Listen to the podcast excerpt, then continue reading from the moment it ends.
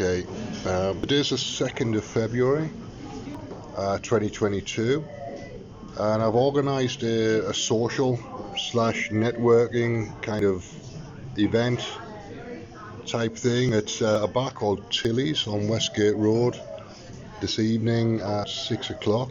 So I'm starting to second guess myself now in case nobody turns up, which I'm I'm expecting maybe three or four people to turn up. I'm not expecting a huge number, but uh, it's always possible that nobody will turn up. So it's a nearest nearest bar to my flat, which means if nobody shows up in the first 45 minutes, I'll just go home and do something else. Makes life easier to do it that way. But uh, if, if three or four people turn up, I'll be happy. It's the first event, and it just establishes it as, as somewhere to go on the first Wednesday of the month. And I think we need something in in, in the centre of town.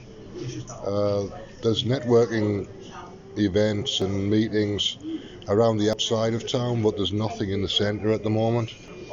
So that that's the plan. The plan is to is to do something dead centre of town, regular monthly, ten meetings a, a year, maybe eleven meetings a year. Uh, bring in some guest speakers, and then expand as we need to expand. If we run out of room in the the room in Tilly's, then we'll just have to find another venue. But we'll cross that bridge when we get to it. For the moment, we can get about 15 people into the, into the little room at Tilly's, so it should be fine for what we need for at least the next three months. I would have thought.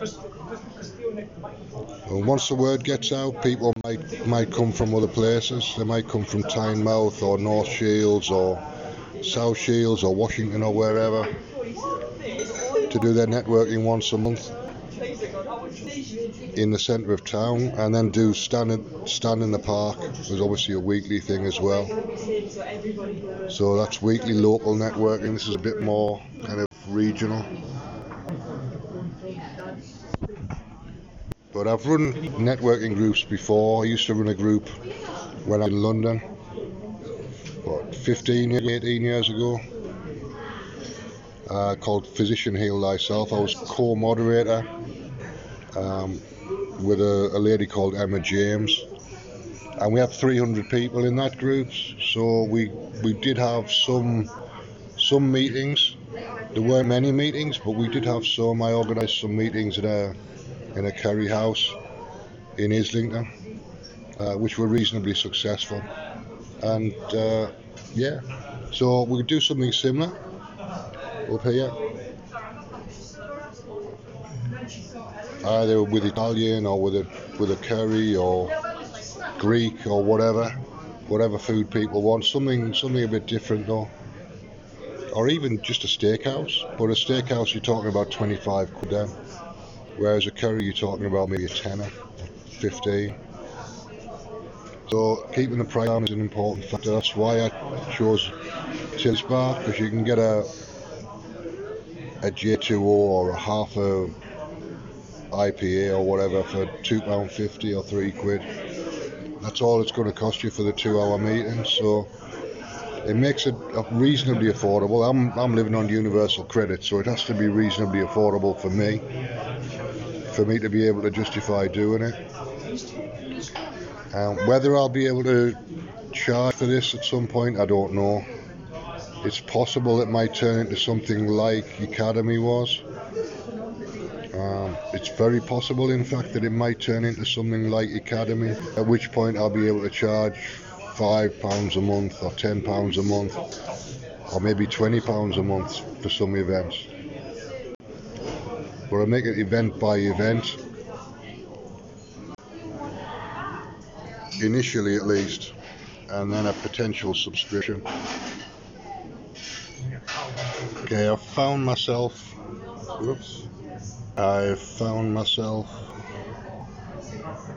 Okay, I found myself a corner of Wetherspoons.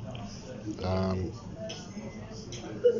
I can plug in my phone and talk, and it's reasonably quiet. So this is where I do my thinking at the moment. with a cup of coffee.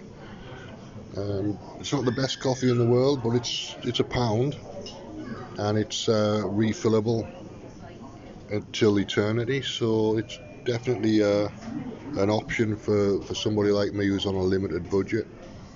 Um, and I like Wetherspoons. This is this is the Mile Castle, so the the acoustics in here aren't great. It's a little bit loud. There's a little bit of an echo, but uh, overall, Wetherspoons tends to tend to be quite nice buildings with high ceilings, and usually um, kind of old older buildings. They don't really do modern buildings. They do they do conversions, banking halls and cinemas and that type of thing. But the Mile Castle's worth checking out if you're in Newcastle.